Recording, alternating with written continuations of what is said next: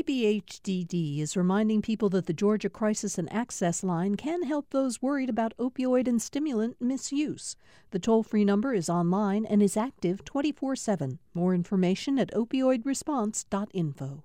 Thanks for listening to the Political Rewind podcast. Be sure to like and follow us and rate us on Apple, Spotify, or wherever you get your podcasts.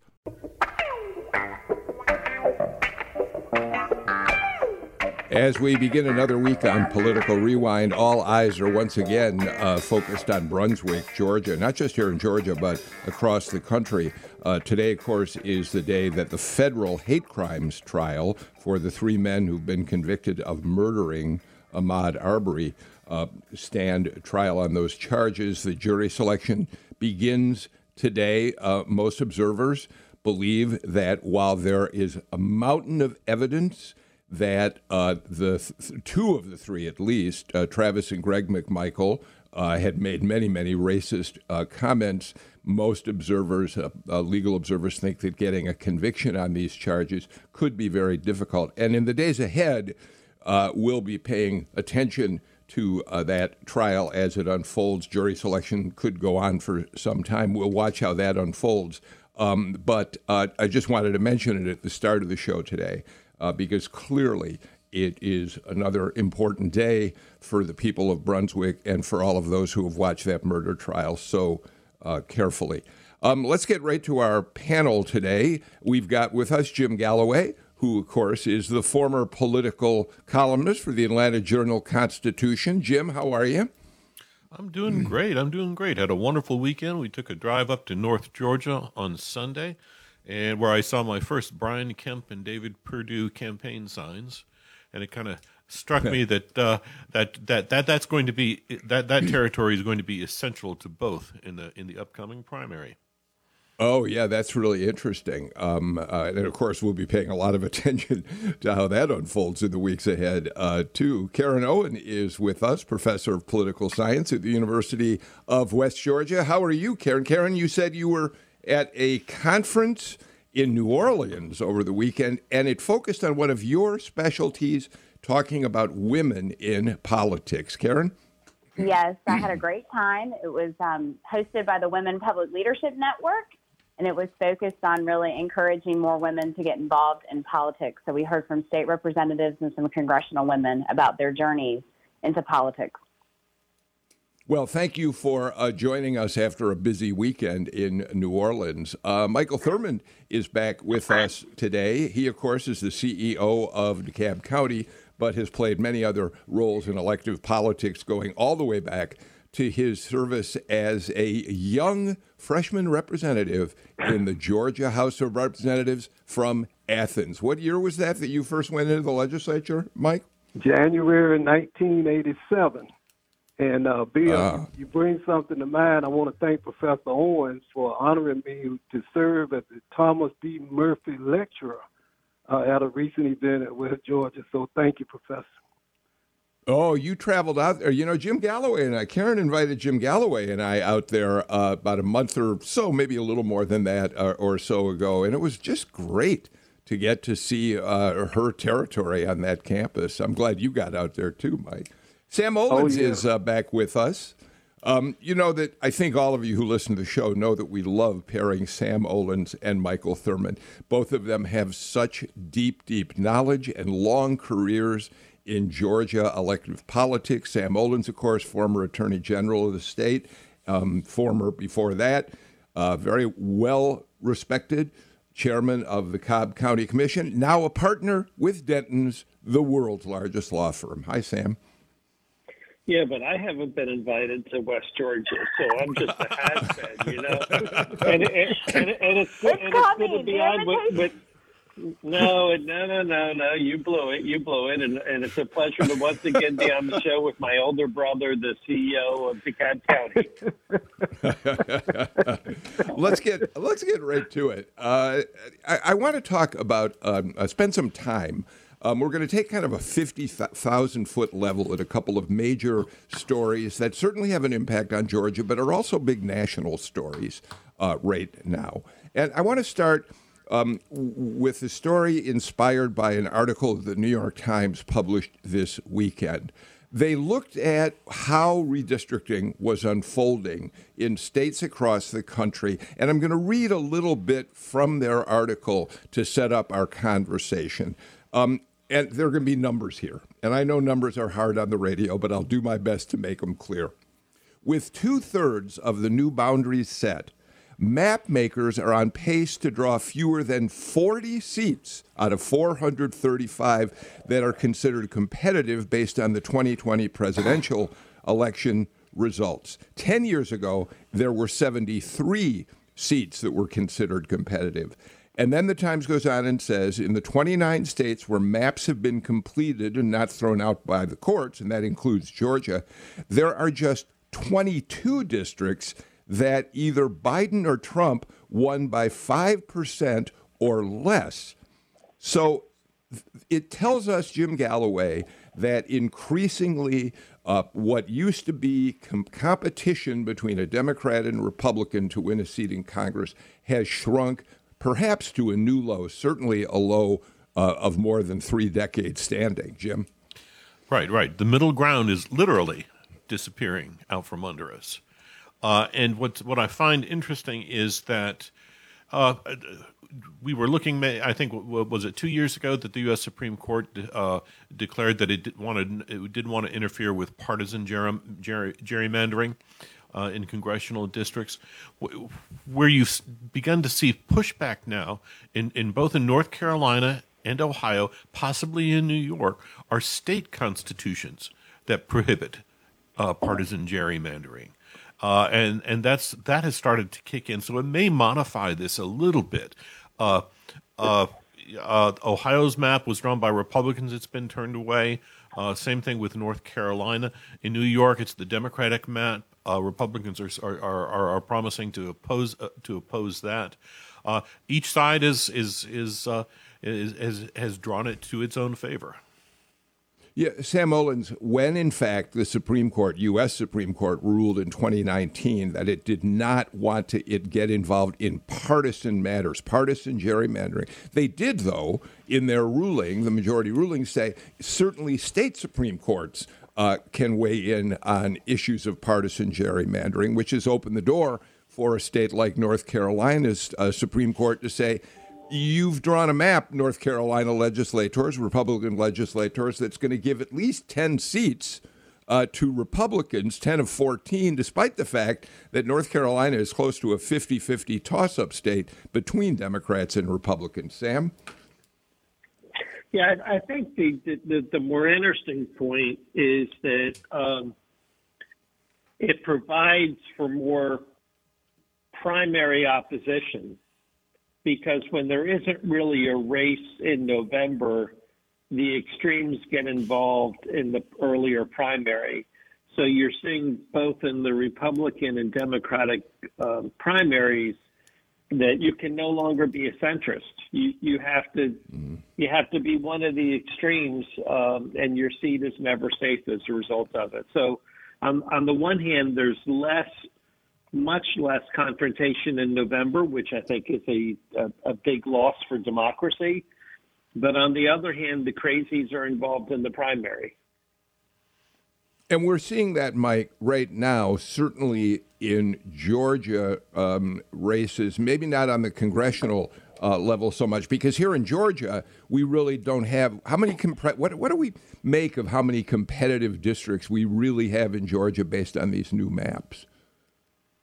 Well, relatively few. But let me go back to yeah. something now. That because, and I would add Alabama too, because I think uh, the Alabama State Supreme Court rejected uh, legislative redistricting yes. plan that diluted uh, black voting influence strength in that county. But I think the outgrowth of this will be heightened interest in state Supreme Court races uh, going forward. You're going to see the I don't want to use the word weaponize, but it would definitely politicize these races uh, at the state level in a much greater way because the Supreme Court is now deferring to state uh, uh, Supreme Courts to make these type of decisions, and consequently, that will be more focused on the men and women who are trying to seek these positions and much, much more investment in terms of political resources and capital. But this is an ongoing process, something Jim Galloway wrote about 30 years ago. Uh, you mentioned uh, in 1990. There's nothing like going through a reapportionment session when you're a member of the General Assembly. Uh, that's the time uh, when see grown men and women cry. Uh, actually, uh, uh, Michael, you sent a note out to us with a, a, link to a Galloway column that he wrote in August of 2011, and the lead was Republicans in the state capitol are about to put the finishing touches on a series of maps that are likely to make politics in Georgia more partisan, more racially polarized, and more predictable than at any time since the 1960s. Uh, so, uh, Galloway, you spotted a trend way back then. Before I come back to you, though, Jim, uh, Karen, I, I I'd love for you to pick up on this um, theme that Sam Olens started us on, which is because there is little competition between Democrats and Republicans in so many districts in Georgia and around the country, it, he points out what it's done is increase the partisan polarization in primary races. And clearly, uh, that's unfolding um, in, in states like Georgia and everywhere else where the Trump Republicans are challenging th- those who are less Trumpy or whatever. Karen? Absolutely, you're right. I mean, the shift now is really to the primaries and not a conversation about the general election. I think it also goes back to the point Sam made about our competitive elections really what we want or what we need for a, a good, healthy democracy. And there is, I guess, that ongoing question is competitive elections – the institutions may be better, but do these competitive elections actually serve voters well? Like, what do voters care about? Are voters more concerned about selecting someone who matches their partisanship and ideology? So, if we look at it, competitive elections, do they really increase voters' satisfaction out there? There is a book by a political scientist who addresses this, and he argues that you know, competitive elections are actually bad for Americans because we end up having losing voters in these really tight elections. So we have Republicans who are really disappointed when a Democrat wins in their district and vice versa. And so if and if they're less satisfied with the representation they get, then he argues and others have talked about this, why don't we just pack districts full of partisan like-minded people because then everybody's a winning voter, right? They're happier. But again, is that really what we want in democracy, where we want to have a debate about issues, where perhaps, as Jim mentioned and others have, that kind of centrist middle position that should hopefully get us better um, policy. But however, now we are back to what you originally asked me about, Bill, is now it's a fight in the partisan primaries. And how extreme are we going? And then can you actually, by the general election, come back and talk about centrist ideas or middle of the road policies? Uh, Jim? Hey, um, uh, yeah, if if I could, if a follow up here, uh, uh, uh, Professor Owens is is uh, does pol- how, what impact does polarization have on on on the the election of, of female candidates, gender? does it does it? I'm obviously I'm seeing in, on the Democratic side, we're seeing a lot more participation by women. Does, but but does polarization hinder? Uh, Republican women from from uh, from getting on the ballot? So I don't know that it's really polarization that hinders Republican women. It's just definitely much more of the partisan um, gatekeeping, recruitment, and the idea of do conservative women really want to get involved in politics. I think what it will do is you see much more women competing against women. So if there is a district, you'll have Democratic women vying, and you'll also see Republican women jump in to run too because they think that that district is much more willing to elect a woman, so they will compete.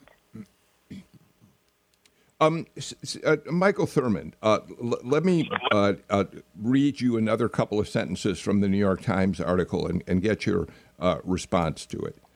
Lack of competition in general elections can widen the ideological gulf between the parties, leading to hardened stalemates on legislation and voters' alienation from the political process, which is the opposite of uh, Karen's uh, uh, referring to one study by a political scientist who said it's it's if you if you don't win the election with your guy, you're going to get alienated. It's not yet clear which party will ultimately benefit more from this year's bumper crop of safe seats or whether President Biden's sagging approval ratings might endanger Democrats whose districts haven't been competitive. But it's certainly true that Republicans control the map making for more than twice as many uh, districts as Democrats. Michael?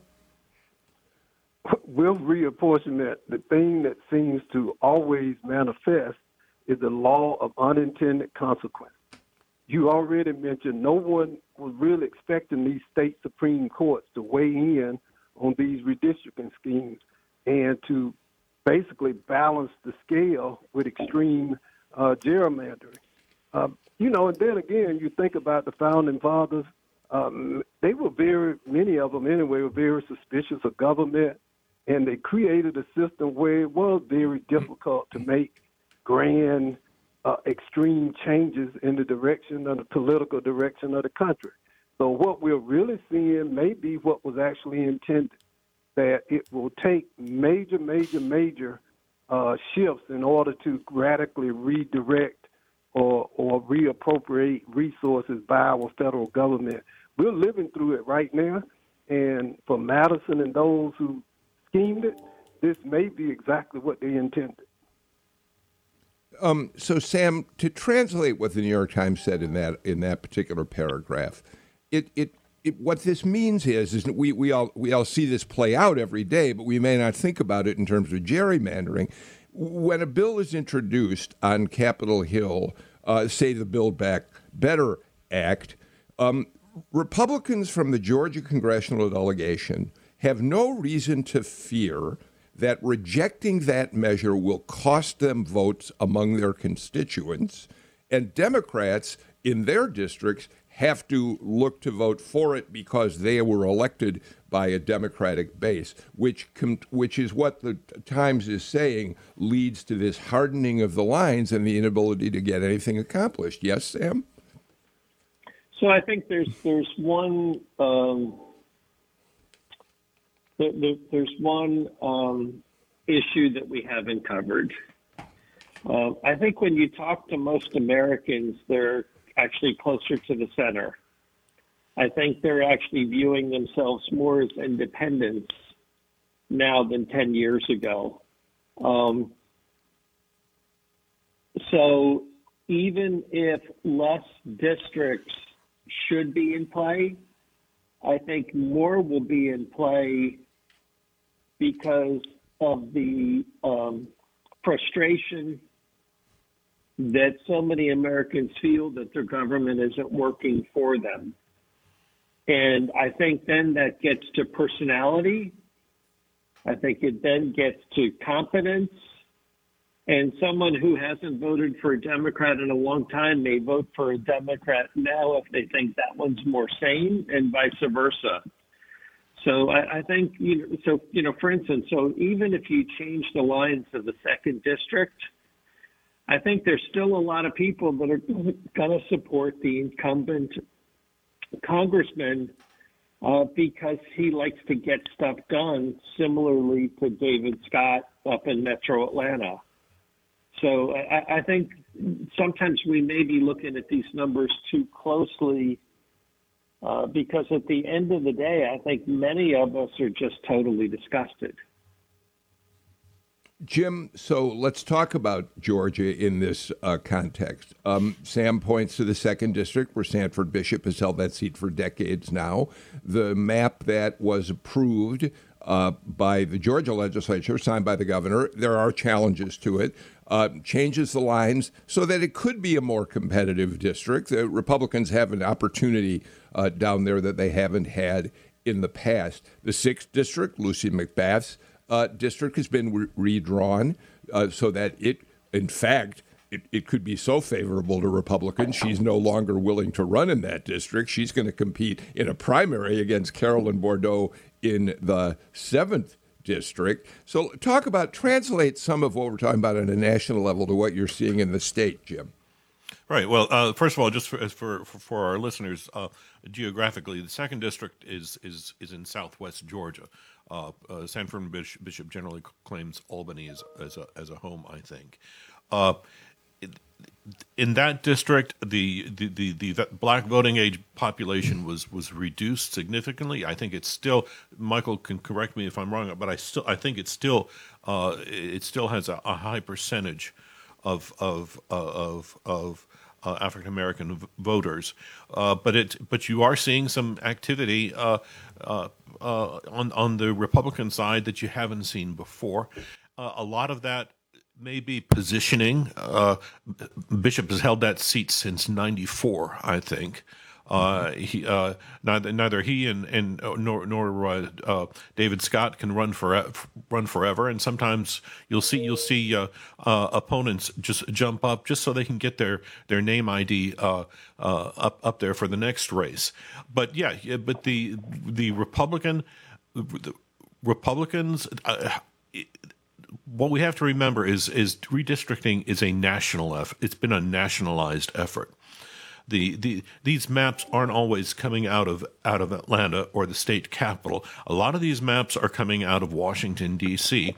with the object of of of uh, uh, preserving Democratic power in the U.S. House or uh, or or uh, asserting uh, Republican control again, and and clearly uh, that's when the that was the case with the uh, with uh, with the, with the sixth district, which is you know this is Newt Gingrich's old district, this is Johnny Isakson's old district, and so there was uh, so so they uh, they had a choice. They they had uh, Republicans could take out one of those districts, but they couldn't take out both the sixth and the seventh.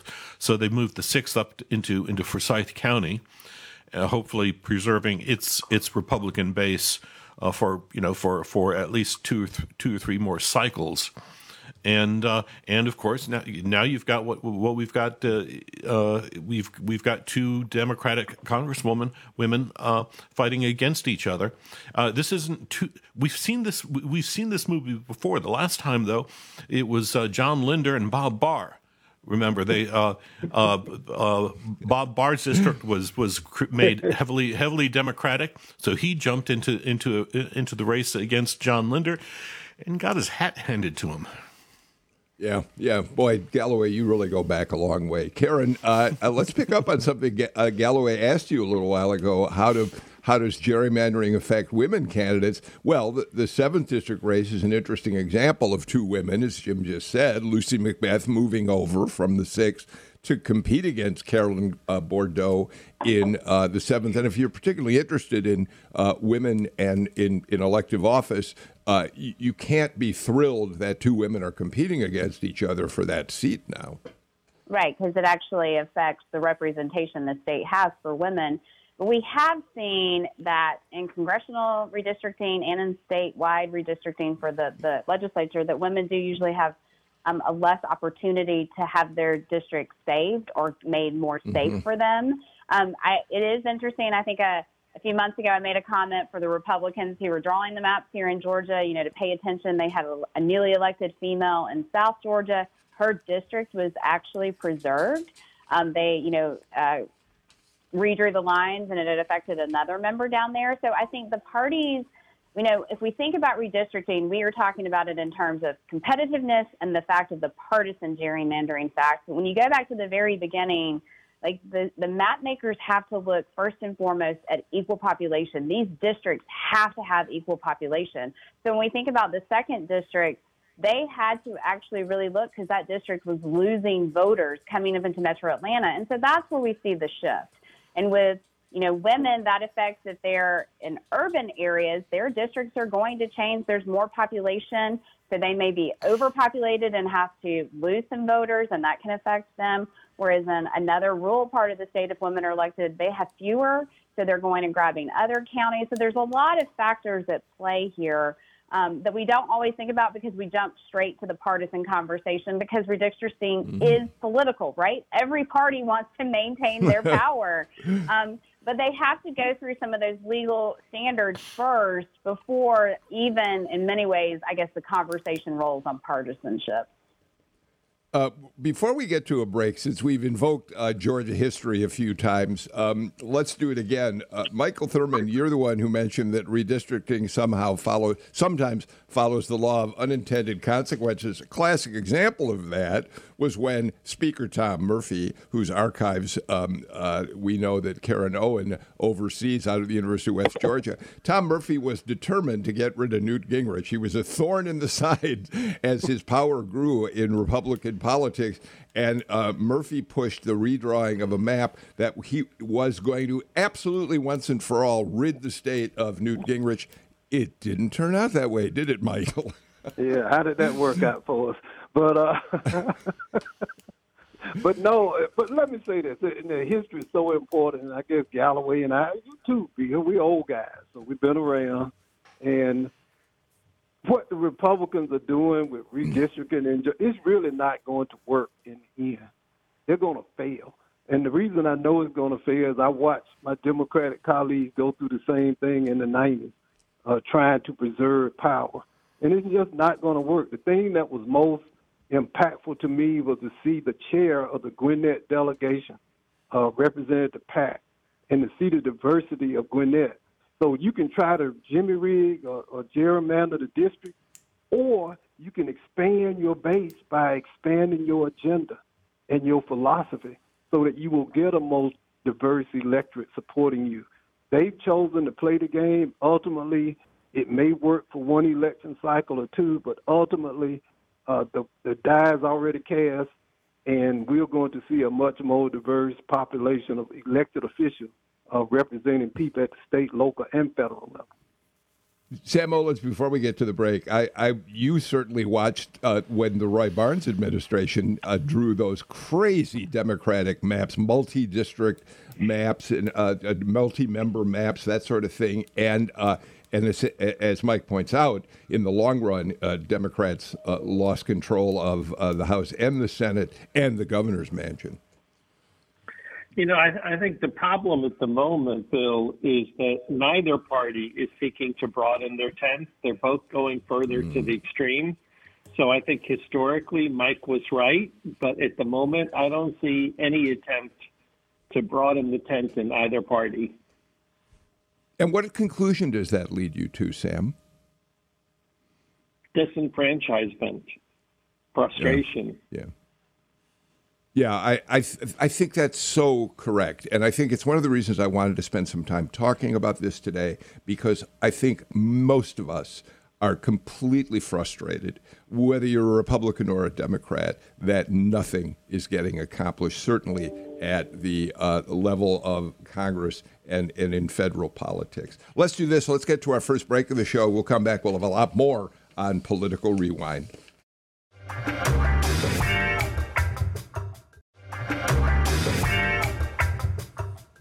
Welcome back to Political Rewind. Karen Owen, Sam Olens, um, Jim Galloway, Michael Thurmond join me today. If you don't mind me starting off the segment on a lighter note for just a moment, today's the 58th anniversary of the day that the Beatles landed in New York City for the first time, went on the Ed Sullivan Show, and uh, started Beatlemania in its full fledged craziness.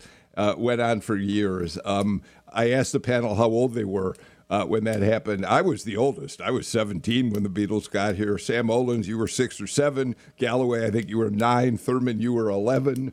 Karen Owen has no idea what we're even talking about. she is definitely the baby of the group. But uh, I just thought it would be fun to point out that the Beatles came here 58 years ago. By the way, they didn't play in Atlanta. They played at Atlanta Stadium in uh, 1960 five, and that remains one of the cultural touchstones uh, for many people of my generation in Atlanta, Georgia. Um, all right, let's get back to serious business. Jim, uh, for weeks and weeks, since well before the session began, Speaker pro tem, Republican legislator, uh, House member Jan Jones, talked about the fact that she was going to be working to promote legislation that would ban uh, so called obscene materials from Georgia's schools. Um, I think that includes books, but it also includes um, material on the web. Her bill just dropped, and uh, that bill uh, uh, requires that the the uh, State Department of Education uh, put in place vendors who can uh, put blocking mechanisms on the uh, computers in schools around the state to prevent these obscene materials from getting through. Right, Jim? Yeah, and here, here, here's the thing that's already happening. That's, I mean, if you if you go to any teacher, we we uh, my family were talking about this yesterday. Uh, uh, the Cobb County school system has a has an internet uh, uh, filter that uh, that is on one level for uh, specifically for YouTube for students, and another letter, level for teachers. YouTube has become kind of a, a, a, documentary medium for for a lot of these classrooms. But but but let's let let's think about this. Think about this. An internet filter only works if you're using a school computer. Now, what does every student in Georgia have in his or her backpack? Backpack. It's a cell phone. And uh, most of these students have have have unlimited data. They are not going to log on to the, the, the school system's wireless system. They are going to watch whatever they want, see, read what uh, read whatever they want to read on those cell phones. So it's it's it's. It, uh, I know I know what's happening here. Uh, you, uh, Republicans are, are kind of uh, taking some advice from Glenn Youngkin over in Virginia, who who who kind of ran on the the the gap the, the this this the confidence gap that parents have in the school system. But it's it's it, it, it's to me this is legislation is window dressing, but it doesn't really have any impact. Karen, it's HB twelve seventeen, and um, I, I, there were some things about the measure, and I'd love to. I'm not a lawyer, uh, and I know you're a professor, but we'll get to Sam and Michael, who can talk about this from a legal point of view in a minute. But I want to hear a teacher's perspective on this. If you look at this bill and the definitions of the things that would be filtered out, there's some language in here that I'm not sure I understand. It talks about material that is, quote, patently offensive to prevailing standards in the adult community as a whole with respect to what is suitable material for minors. That's one of the things it talks about is, when taken as a whole, lacking in serious literary, artistic, political, or scientific value for minors. So while it does speak to pornography, uh, in some of the language in the bill, when it starts talking about lacking in serious literary, artistic, or scientific value, whether it's offensive to prevailing standards, it, it strikes me that that takes this bill in an entirely new direction. Karen? Yes, and I think it makes it unclear for teachers they don't understand what they would be allowed to show or discuss or talk about. And thus, it may actually prevent them from having open conversations or assigning something to read because they don't know if it does fall into that category. And I think, you know, in all of this, there's probably a significant difference from what the teachers in pre-K through, um, you know, the elementary school will be facing versus what middle school teachers versus high school teachers, because teachers know how to teach what is age appropriate for the students in their classes. But I think this, again, it just doesn't, it will make teachers nervous, you know, even from an academic standpoint where at the university level, I have a lot of academic freedom to build in a lot of different assignments to push critical thinking it even calls me into question will the legislature, will someone want to know more about what I'm teaching and why I'm teaching? And that's, but they're not in my class for those 12 or 15 weeks to see the entirety of the context. So one assignment may be offered or one reading, but it goes into a whole group of what we're discussing. Sam? So let's face it, there's there's four bills called Parents' Bill of Rights. There's this bill, the Technology Act. There's four bills that uh, relate to divisive and controversial concepts. And they all have one thing in common um, promoting their voters to the polls in November practically all of these bills have substantial constitutional infirmaments. Um, the language that you referenced, Bill, uh, I'd have a hard time thinking that many federal judges would do anything other than throw those lines out. It's vague and ambiguous. So they are they are there to encourage their voters to the polls, and frankly, offer less with regard to substance. Um, Mike, nobody argues that parents should have the right to know what children in certainly at least K through 12 are being taught that you do have a right to you, you can look at your kid's backpack say i'd like to see what books you're reading in your social studies uh, class in history. Uh, how are you being taught math? So i don't think anybody argues that parents have a right to have some involvement um, but this takes it to a whole new level, and as Sam says, seems to be part of a culture war more than any serious effort to give parents more involvement with their children's schools, which they already have. Well, Sam is absolutely right. It's really not so much a culture war; it's a political tactic. Uh, it's about electioneering more than, and so I find it difficult to take it seriously, to be honest with you, Bill, uh, because it is just that. It's a political tactic that's focused on November 2022. And I agree with everything Sam said. The thing that Jim Galloway mentioned, having served as a superintendent, uh, school districts already uh, deployed these filters uh, throughout the system in the various grade levels. So it's not new. What is new is just like uh, remember gay marriage. Remember then that was the the the, the, the issue that was designed to focus or at least encourage conservative voters to go to the polls. Well, it's not it. This year it's critical race theory and parental uh, um, uh, control. Listen, the one thing I supported was parental engagement. The thing that we used to help improve academic performance in the DeKalb County School, but we reached out and we engaged parents to support and assist teachers and students in helping them achieve at a higher level. I'm all for parental engagement. Politicizing it for poli- just to encourage political gain is a bridge too far for me. You know, Jim, it strikes me that um, it, it, Sam has already said he thinks some of the language in this particular bill is going to be end up thrown out by the federal courts. Um, but it strikes me that in some ways, uh, it, it, we we remember how many times Speaker Ralston has backed away from really extreme measures uh, by offering a, a safer harbor on an, any number of of bills. Um, if if schools are already providing internet filters uh, to deal with a lot of the obscene material, if some of this language, which appears will be uh, ruled unconstitutional is cleaned up out of the bill. This is kind of a better place to be than some of the more extreme bills on how parents get involved with their schools. Yeah, I, I, I would hate to, to, to, tell you how many times I've watched a bill pass uh, through the legislature on the knowledge that uh, on, on, on and, and this worked into the formula, into the equation, that a judge would ultimately throw it out uh, and and and thus uh, no foul, no harm.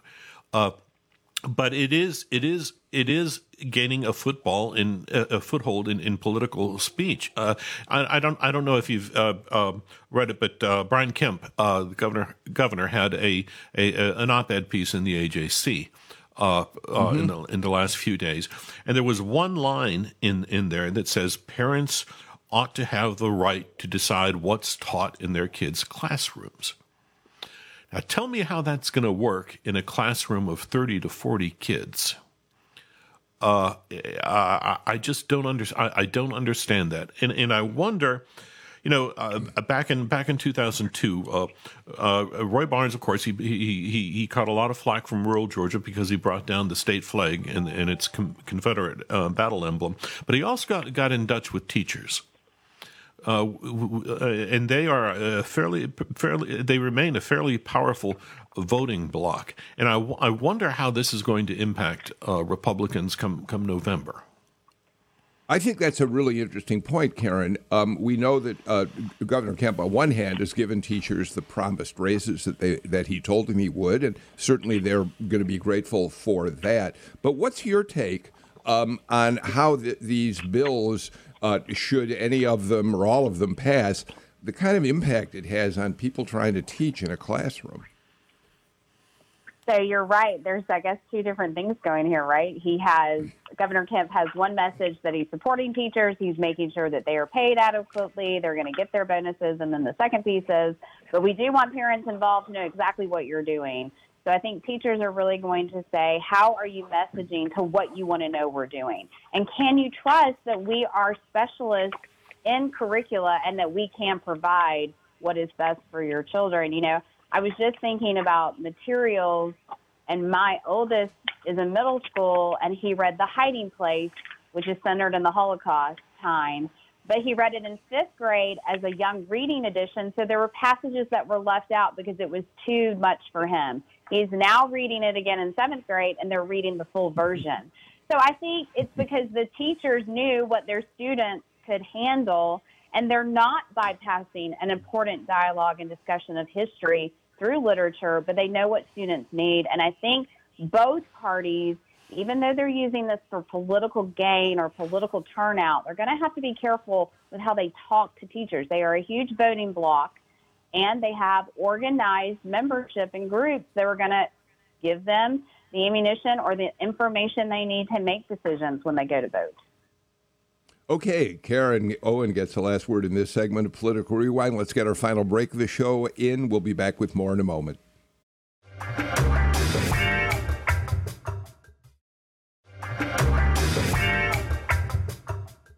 Um, Michael Thurmond, Sam Olens in the previous segment did a good job laying out uh, the, the various bills that have been introduced this session to, in some ways, uh, oversee, give legislative or uh, political oversight to what's taught in uh, schools in Georgia. You're the historian uh, in this group. And, and, so I want to ask you to comment for a minute here, start the commenting on a, an op ed piece, an essay that appeared in the Washington Post last week that I, I surprised me in terms of some of the things I learned from it. It was written by a professor at NYU, professor of history and social studies education. His name is Robert Cohen, and although he wasn't talking just about Georgia, he does talk about Georgia in the context of all of these efforts by Republicans to oversee education. These moves, he says, are a throwback to the right wing's idea of an educational golden age, the period before the civil rights movement transformed American education. That period reminds us that such political actions can have a chilling effect on teachers' willingness to teach about race and racism. And a lack of education on these topics can have devastating consequences, something that was on display at the University of Georgia in 1961, he says. And he talks about the fact that when Charlayne Hunter and Hamilton Holmes were the first two black students admitted to the university, integrating university, a professor in a, class asked his white students to respond to what it meant to have these two black uh, young people now in school and the responses were devastating to read. Uh, blacks don't have the intellectual prowess to be part of this. Uh, blacks are an inferior race. Um, Michael, and, and his point is that this comes from an era before white students in those days at UGA had any chance at all to understand race and racism. Oh, it's extremely eye opening, but in fact, I lived it. Uh, as you know, Brown versus Board of Education was 54, but segregated school system continued to exist in Georgia up until the fall of 1970, which was my senior year at Clark Central High School. So I lived that moment in time when black and white students for the first time uh, being educated or attending school and sitting in classrooms together. But I want to go back to 54 uh, it was a strategic decision by Thurgood Marshall and the other lawyers in the Legal Defense Fund to target public education, uh, to attack it as separate but equal, and the fact that it would be unconstitutional. And that was this huge debate among black leadership as to whether or not public education should be the target in terms of seeking to integrate it. Because there were leaders, particularly Julian Bond's father, who felt like you would be putting black children, particularly in a very hostile environment, and they thought in removing them from the shelter and love and support of the segregated system. But what Marshall decided and what the legal defense and the leaders of the NAACP decided that the best way to begin to erode racism and hatred and bigotry was to allow, in fact, force children of all races and colors, particularly black and white, to be able to learn, to sit, to grow, and to educate themselves in a common environment. They believe that probably in one generation that racial bigotry and hatred as we know it might be eradicated. Well, it's taken more than one generation, but this is exactly the strategy that Thurgood Marshall put in place, and it's ongoing today. Because if you look at what students were saying in 61, uh, now you have to fast forward to 2022. Um, maybe attitudes haven't changed, but they've changed a significant amount. And that was the strategy from day one. Write off the adults and focus on the children. Um, Sam, uh, obviously, this is all a reference to the bill that would outlaw, which Governor Kemp is backing strenuously, to outlaw the teaching of critical race theory in uh, classrooms in the state of Georgia. Uh, your thoughts about this? So, so first of all, um, I'm still not really sure what CRT is. Um, secondly, um, no child should be demeaned, punished, or ridiculed based on the color of their skin, their ethnic background, etc. But we live in a time where hate crimes against number one, Jews, number two, blacks, number three, Asian Americans, is, at least from a recorded perspective, at all time highs. And as Michael just stated, you don't solve the problem by false walls. You solve the, the problem by integration, by having folks talk to each other, learn more about each other, and constructively become part of what is the American dream. So I, I think that um, Mike was 100% correct that, uh, first of all, God bless those folks for deciding to go after the public school system because it was so needed. But number two, we have so much further to go. Yeah. Uh, Jim and then Karen. Yeah, uh, a, a, couple points, uh, Bill. Just on that uh, on that article on, on the on the look at uh, University of Georgia in in, in 1961. Uh, it, one of the, the, the, the, the most terrific points was the professor who demanded that that his class talk about uh, integration. He was a calculus professor.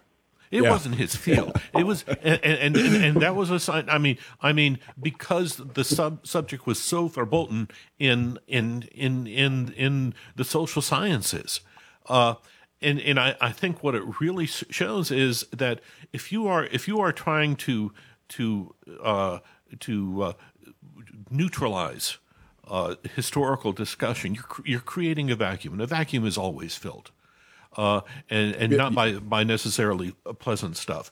Uh, and and and to Mike uh, to, to, Mike's point is, look, I was at the University of Georgia in 1974. Uh, I had a, a, my poli science 101 was taught by uh, Albert Saye, who was the either the dean or the dean emeritus of that department, and he he was I, I learned there that the Civil War had nothing to do with slavery, that it was all about tariffs. This was 1974 Karen, yeah, Karen. well, I would just say that the one thing that struck me from the article and the fact that Jim mentioned, right, that it's a calculus professor who asked these students to do this, in the essays, the students lacked empathy for understanding the other side. And today, I think it is incumbent upon teachers in all levels to talk about what it is to perhaps look at someone that you do not understand or do not know, but try to find out more about them. That it's okay to have difficult conversations because we may be wrong in what we say, but we can always right it by learning from someone that is different from us. And I think I stress that more in my college class than anything. I may say something that's wrong, and it's probably because I haven't walked in those shoes and I don't know, but please help me so I know. Teach me so I can be better. I thought one of the most compelling uh, uh, points of this essay was this. As one student wrote 30 years after finishing his segregated education in Georgia, from elementary school through high school, there was not a single instance, not one, in which any of the teachers initiated, even allowed a discussion about racism. Uh, because in those days teachers were afraid. So, um, just to put in context what we're seeing with these uh, uh, bills on critical race theory being banned in schools today, um, I thought that essay was worth a little of a, little of our time today. We are completely out of time. Thank you all so much for uh, taking on uh, some pretty big topics on the show today. Karen Owen, always a pleasure to have you here. Sam Olens, Michael Thurmond, uh, two of our favorite pairings of a Republican and a Democrat on this show. It's a terrific thing to have you here. And Jim Galloway, of course, thank you for being with us. We're back with another edition of Political Rewind again tomorrow. Um, oh, one quick note. If you haven't subscribed to the Political Rewind newsletter yet, I hope you will. It's something I write and put out every Wednesday. It'll come to your inbox. Just go to gpb.org slash newsletters and you'll find it there. And I'd love to see you as a subscriber. We're out of time. Uh, back again tomorrow. In the meantime, take care, stay healthy, wear your mask, and get that booster shot. Bye bye, everybody.